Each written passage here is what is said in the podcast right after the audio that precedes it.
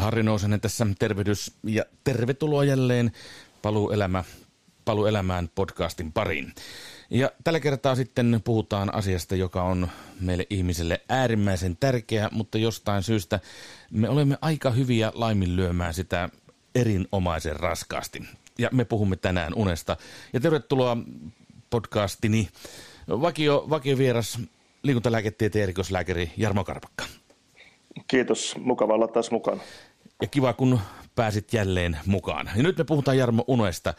Unihan on sellainen asia, että jotenkin, miten sitä nyt sen sanoisi noin näin maalikkona, sitä ajattelee tai sen ottaa jotenkin niin itsestäänselvyytenä, että no eihän se nyt sen kummempaa, kun sen kun nukutaan vaan. Mutta kun asiaa tarkastelee vähän syvällisemmin, niin Jarmo, se on kaikkea muuta kuin itsestäänselvä ja ihan simppeli juttu. Jotenkin tuntuu, että uni on kaiken perusta. Me ollaan kahdestaan tässä nyt tämän podcast-taipaleen aikana, me ollaan käyty keskusteluja monesta asioista ja on, on tästä unestakin puhuttu ja nimenomaan esimerkiksi allekirjoittaneen kehnosta nukkumisesta tai lähinnä liian vähäisestä nukkumisesta. Mutta jos mennään nyt ihan tuohon uneen, että mitä siinä nyt sitten tapahtuu meille ihmisille unen aikana, niin eikö se nyt ole, tai kuinka kauka, kaukana olen, kun sanon, että ikään kuin unessa tai uni huuhtelee meidän ihmisten aivoja? Joo, uni huuhtelee kirjaimellisesti meidän aivoja, mutta mä sanoisin isommassa kuvassa, että me palaudumme unen aikana päivän rasituksista, on se sitten niitä rasituksia, mitä tuolla korvien välissä on, tai sitten mitä nuo lihakset tekee, mutta että kokonaisuutta palaudumme, ja ilman, ilman tuota riittävää ja laadukasta unta, niin seuraava päivä ei olekaan sitten oikein niin kuin kelvollinen. Tämä uni on siinä mielessä hyvin henkilökohtainen asia, että meidän ihmisten unen tarpeet, niin ne vaihtelevat todella paljon. Joku, joku pärjää viidellä tunnilla. En tiedä, onko se ihan täysin totta, että pärjääkö. Monet väittävät pärjäävänsä. Jollekin kahdeksan tuntia on aivan ehdoton, aina ehdoton minimi, että se, sen vähempi niin ei tahdo oikein mistään tulla mitään. Joku saattaa vaatia kymmenen tuntia. Mistä se, Jarmo, johtuu, että meillä tuo unen tarve on niin, niin erilainen eri ihmisillä? No mä sanoisin heti alkuun tällä tavalla, että pääsääntö on se, että me tarvitaan se seitsemästä kahdeksan tuntia käytännössä lähes jokainen. Eli nämä henkilöt, joilla, joilla tuota... tämä unen todellinen tarve on, on lyhyt, jopa neljä viisi tuntia, niin ne ovat, ne ovat äärimmäisen harvinaisia. Eli, eli ei, ei vedota tähän, tähän, että joillakin riittää. Kyllä se lähtökohta, että meillä kaikilla se seitsemän kahdeksan tuntia on, on kohtuullisesti se tavoite. Ja toisinpäin sitten taas niin kuin yletön nukkuminen, se yhdeksän kymmenen tuntia, niin ei myöskään välttämättä ole semmoinen terveen merkki.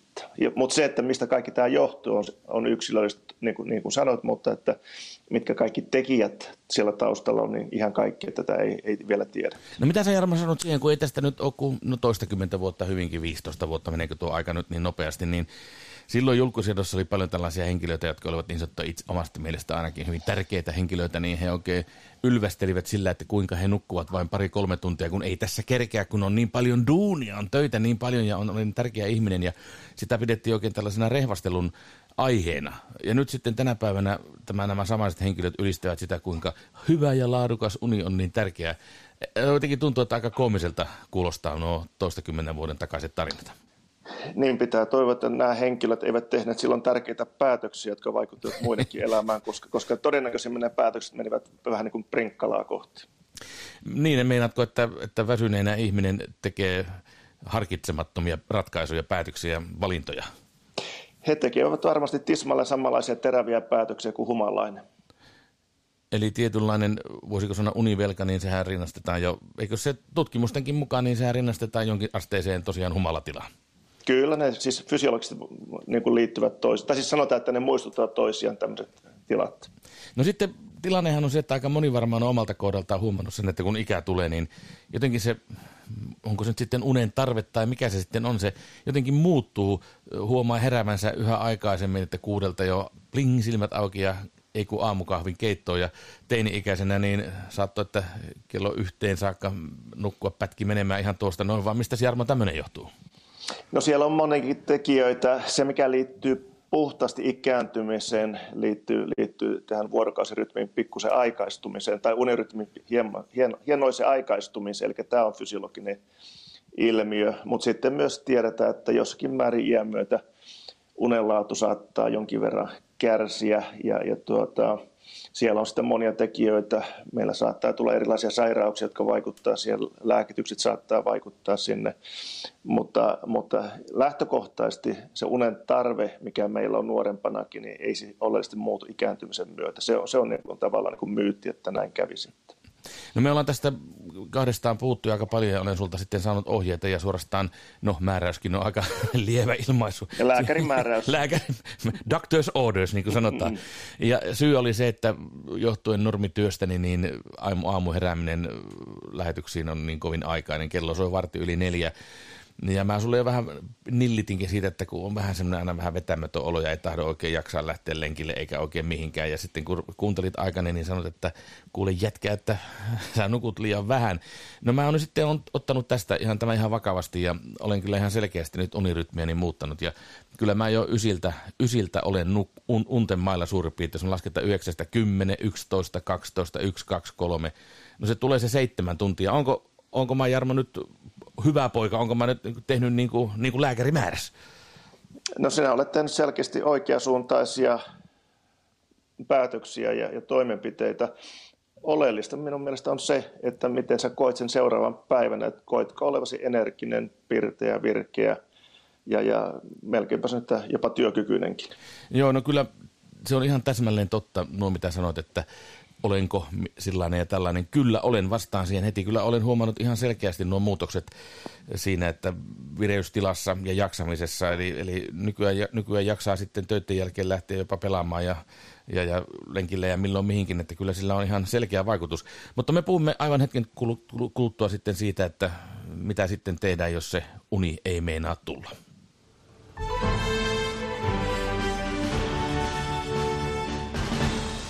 Niin me pidämme nukkumista ja unta itsestäänselvyytenä valitettavan usein, mutta totuus on Jarmo Karpakka se, että, että sitten on, on monenlaisia asioita, jotka sitten eivät ole omiaan tukemaan sitä laadukasta ja hyvää ja riittävää unta. Esimerkiksi stressi, ahdistus, masennus, monet tällaiset seikat niin sitten saattavat vaikuttaa siihen, että se nukkuminen on sitä sun tätä. Uni ei meinaa sitten millään tulla, huolet vellovat mielessä ja vielä neljän aikaa aamuyöllä tuijottaa katsoa, että mitenkäs tästä uneen pääsisi. Tämä ei ilmeisesti ole mitenkään kovin harvinaista meidän suomalaisten keskuudessa. Ei kyllä, tämä valitettavasti on, on kohtuu yleistäkin. No mi, mi, mitkä ne on ne, sanotaan semmoiset keinot, millä sitten pystyy, siis sanotaan, jos nyt joku kertakaikkisen huolet ja stressi painaa, niin joku sanoo, että no unohda huolet ja sen kun rupeat nukkumaan, mutta eihän se nyt kertakaikkisesti kai niin mene. Joo, siis tämä on helpommin sanottu kuin tehty ja tässä on varmasti monia asioita, jotka pitää huomioida. Mutta tietysti lähtökohta on se, että elimistömme, puhuttamme sitten ruokailusta tai liikunnasta ja nyt unesta, niin kaipaa säännöllisyyttä ja, ja pyrkii siihen säännöllisen vuorokausirytmiin myös, myös unen suhteen. Sitten on tietysti erilaisia unihygieniaan liittyviä tekijöitä. Jos stressi on siellä taustalla, niin pitää miettiä, että mitkä ovat ne asiat, jotka, jotka vähän auttavat sitä stressistä poispääsyä ja rentoutumista. On, onko se sitten semmoinen kevyt liikunta ulkona luonnossa?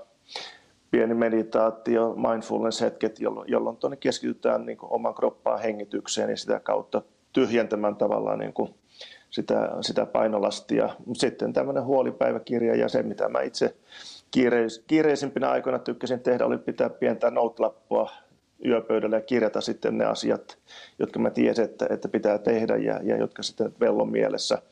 Mutta erilaiset rentoutustekniikat ja, ja tuota, tämmöinen termi kuin mindfulness ja siihen liittyvät hengitysharjoitukset, niin on, on semmoinen pieni näppärä keino sitten päästä illalla rentoutuneeseen tilanteeseen. No mitä sä sanot siihen, kun joku sanoo, että jos ei uni meinaa tulla, niin ei muuta kuin pilleriä huiviin, purkille, lääkepurkille ja unilääkettä naamaan?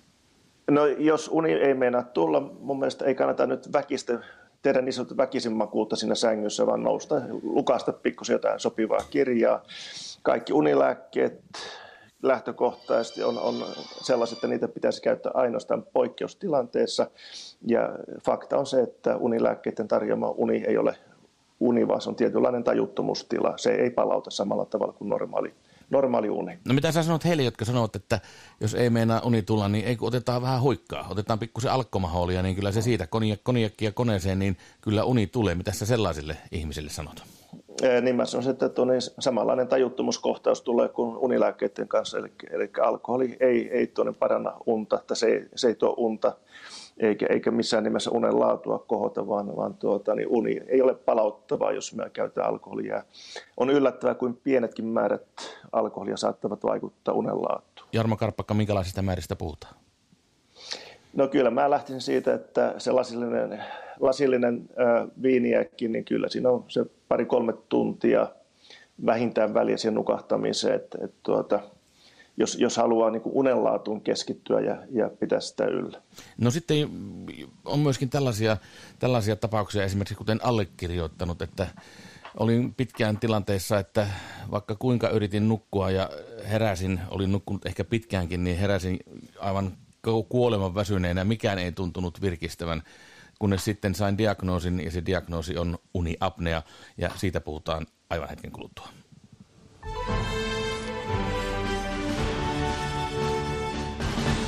Eli uniapnean diagnoosi tuli, no sitä kautta sitten sain C P A P-laitteen ja se oli, Jarmo, ikään kuin, tiedätkö, kun olisi katsonut mustavalko televisiota ja yhtäkkiä sitten joku tuli ja sanoi, että hei, onhan tässä väritkin ja naps laittoi värit päälle.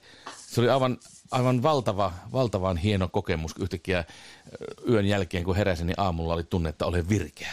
Ja tämä uniapnea tuntuu olevan sellainen, että näitä tapauksia tulee koko ajan aivan valtavalla vauhdilla lisää. Joo, tämä pitää paikkansa. Yksi merkittävä syy-yhteys tähän lisääntymiseen liittyy tietysti vyötärelihavuuden kasvuun, mutta se ei ole ainoa selittävä tekijä. Sitten toinen ongelma tavallaan uniapnean kanssa on se, että sitä ei välttämättä tunnisteta ja, ja ei osata hakeutua tutkimuksia ja sitä kautta hoitoa. Niin monethan, monethan sanovat, että ankara kuorsaaminen, niin sehän on selkeä merkki uniapneasta, mutta se, Jarmo Karpakka, ei välttämättä kai ihan ole niin. Ne hengityskatkot, joita sitten uniapneasta kärsivä henkilö kokee yön aikana muutamista tunnissa, jopa toista sataa on parhaimmillaan tai pahimmillaan tällaisia katkoja, niin se on kai se sitten todellinen hälytysmerkki, että nyt, eivät, nyt ei ole asiat ole kunnossa. Joo, näin, näin on, että kuorsaaminen itsessään ei välttämättä ole, ole tuota, äh, uniapneaan liittyvä, mutta, mutta usein ne esiintyvät yhdessä. Mutta tämä hengityskatkos, niin kuin mainitsit, on se oleellinen kriteeri ja oleellinen löydös. Ja yleensähän se on se puoliso, joka rupeaa huolestumaan, koska, koska tuonne hän jää odottelemaan, että hetkinen, että hengittääkö tuo kaveri tuossa vielä. Ja sitten, sitten tuon viimeistään kuuluu se korahdus, niin, tuota, niin silloin ollaan jo valveilla sieltä naapurissakin. Kyllä, kyllä. No se tuo uniapnea on sinällään viheliäinen vaiva, että joissakin ammateissa niin se saattaa nousta sitten myös ammattiharjoittamisen esteeksi. Esimerkiksi olen kuullut tarinoita siitä, kuinka ammattiautoilijat, heiltä on viety ammattikortti sen vuoksi, että, että uniapnea on ollut hoitamaton ja sitten on annettu tietty aikaraja, että katsotaan, että laittaako mies tai nainen elämänsä kuntoon ja katsotaan sitten, mikä tilanne on. Ja monissa tapauksissa onneksi on ollut onnellinen loppu, eli se kortti on tullut takaisin, mutta sehän on äärettömän vaarallinen sairaus. Kyllä, siis kun olet, olet sanoisinko umpiväsynyt, on, on iso riski tämmöistä mikronukahtamisista. Ja jos sä olet ratissa ja sulla on muutama tonni siinä tuota, niin alla kuljetettavana ja, ja liikenne vilkasta, niin sä teet aikamoista tuhaa, jos nukahdat semmoisessa tilanteessa. Eli sinällään on loistavaa nyt, että tätä unia, tähän uniapneaan on ryhdytty kiinnittämään huomiota ja vaikka se tuntuu, että noita tapauksia tulee hurja määrä koko ajan vain entistä tiheämmästi esiin, niin hyvä näin, että niitä ne nyt sitten löydetään. Mutta puhutaan... Se on, se, niin. Tämä sanoisi, että se on yksilön ja yhteiskunnan kannalta merkittävä etu, että, että näin, näin tehdään. Mm, kyllä. No entä sitten, jos ajatellaan vielä tuota, tuollaista valtavaa uupumusta, väsymystä, joka ei tahdo sitten nukkumallakaan lähteä, niin esimerkiksi kilpirauhasen vajatoiminta. Siihen liittyy myös ilmeisesti tällainen aivan niin sanottu kaamea väsymys, joka ei nukkumalla lähde. Joo, siis on totta, että eihän uniapnea ole ainoa tämmöisen tuon kroonisen väsymyksen taustalla oleva asia. Eli kyse on siitä, että, että on monia tekijöitä, niin kuin, niin kuin kilpirauhasen vajatoiminta, kuten mainitsit, anemia, et cetera, jotka aiheuttavat tuon selkeää pitkittynyttä väsymystä. Ja nämä kaikki vaatii sitten tutkimusta. Kaikissa ei aina syytä löydy, mutta useimmiten sinne löytyy sitten syy ja, ja useimmiten hoidettava syy. Mutta otetaan tähän loppuun vielä sitten, Jarmo Karpakka, sinun nyt ehdottomat ohjeet minulle, kuinka nukun tästä eteenpäin huolella.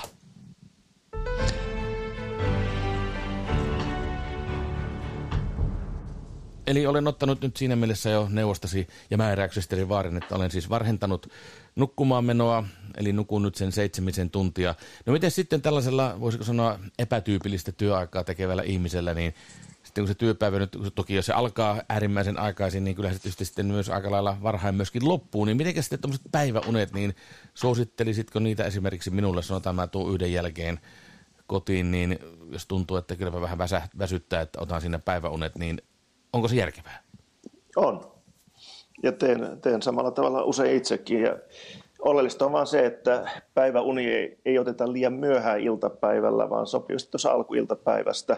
Ja, ja myös sillä tavalla, että iltapäivän nokoset eivät ole turhan pitkiä, eli semmoinen viisitoista kaksikymmentä minuuttia on, on varmasti sopiva, eli ei mennä liian syvälle uneen, koska sillä saattaa olla vaikutus sitten unirytmiin. Mutta lähtökohtaisesti on se, että sopivat iltapäivätorkut, ne on vaan positiivisia, ne virkistää. Ja sitten jos haluaa vielä tuon nyt tämmöiset niin sanotut powernapin, niin, niin kuppi kahvia ennen tirsojen ottamista, koska se kofeiini rupeaa vaikuttamaan noin kolmenkymmenen minuutin kuluttua, niin silloin ka- kaikkia niin kuin herää virkeämpänä. Mm-hmm. Eli siis ennen päiväunia kupillinen kahvia? No, tämä on yksi, yksi keino saada tämmöiset powernapit, eli, eli tuonne kofeiinin virkeästä vaikutus alkaa oikeastaan siinä vaiheessa, kun sä rupeat heräilemään sieltä. No tässä vielä päästään lopuksi, Jarmo Karpakka, siihen asiaan, mikä on hyvin mielenkiintoinen näin suomalaisittain ajateltuna. Me suomalaiset olemme kahvikansaa, me olemme ykkösiä siinä, minkä, kuinka paljon me kulutamme kahvia. Se on kymmenisen kiloa vuodessa jo per joka ikinen suomalainen ylikin, mitä me käytämme kahvia. Ja monet sanovat, että jos illalla sitä kaffetta juo, niin sitten voi sanoa heikun keikun ja he, hellu rei yöunille. Ei tule uni silmään. Onko se kerta kaikkiaan näin vai onko se pelkkä uskomus? Kyllä se näin. Osa meistä on vähän herkempiä kofeiinille kuin toiset, mutta lähtökohtaisesti on se, että kofeiini häiritsee nukahtamista, yöunta. Ja siinä on ihan puhdas fysiologian mekanismi, eli meillä kehittyy tämmöistä adenosinin nimistä ainetta, joka tuo tämmöisen unipaineen, ja niistä reseptoreista, johon tämä adenosi kiinnittyy, siitä kilpailee kofeiini, ja mitä enempi kofeiinia, sen, sen tuota, niin hankalampi on tavallaan sen nukahtamisen kehittymisen kannalta, unipaineen kehittymisen kannalta. No entäs tee? Onko, onko tee sen kummempi? No tee on sillä tavalla lievempi, että jos, jos kupillisessa kahvia on muistaakseni noin sata viisikymmentä milligrammaa kofeiinia, niin kupillista teetä on, on joku kolmesataaneljäkymmentä milligrammaa, mm. milligrammaa, eli olesti vähemmän, mutta kofeiinia sieltä löytyy samoin kuin kolaa juomista ja, ja kaakaustakin. Kyllä. Eli hyvä. Kiitos tästä, Jarmo Karpakka. Eli jos ajatellaan nyt noin tuommoinen muutama ohjesääntö allekirjoittaneelle ja monelle muullekin, siis ajoissa nukkumaan, ehkä päiväunet ja sitten alkoholin välttäminen ja kahvikittaaminen myöhään illalla. Olisiko siinä neljä semmoista hyvää muistisääntää? Siinä on neljä hyvää muistisääntö. Kyllä mä vielä nykyaikana, kun on härpäkkeitä, niin lisäisin sen, että sinivalo tuottavat laitteet. Aivan. Niin, niin, niistä rauhoitutaan pari tuntia, tunti viimeistä ennen nukahtamista ja, ja muutenkin pyritään rentoutumaan siinä ennen, ennen tuota... Ennen, ennen nukahtamista. Sitten tämä säännöllisesti just, on se sitten koskien liikuntaa tai ruokailua, niin samalla tavalla unta, että mahdollisimman säännöllinen rytmi koskee viikkoa viikonloppuja. Hyvä, kiitos tästä, Jarmo Karpakka, erittäin paljon. Kiitos. Kiitos.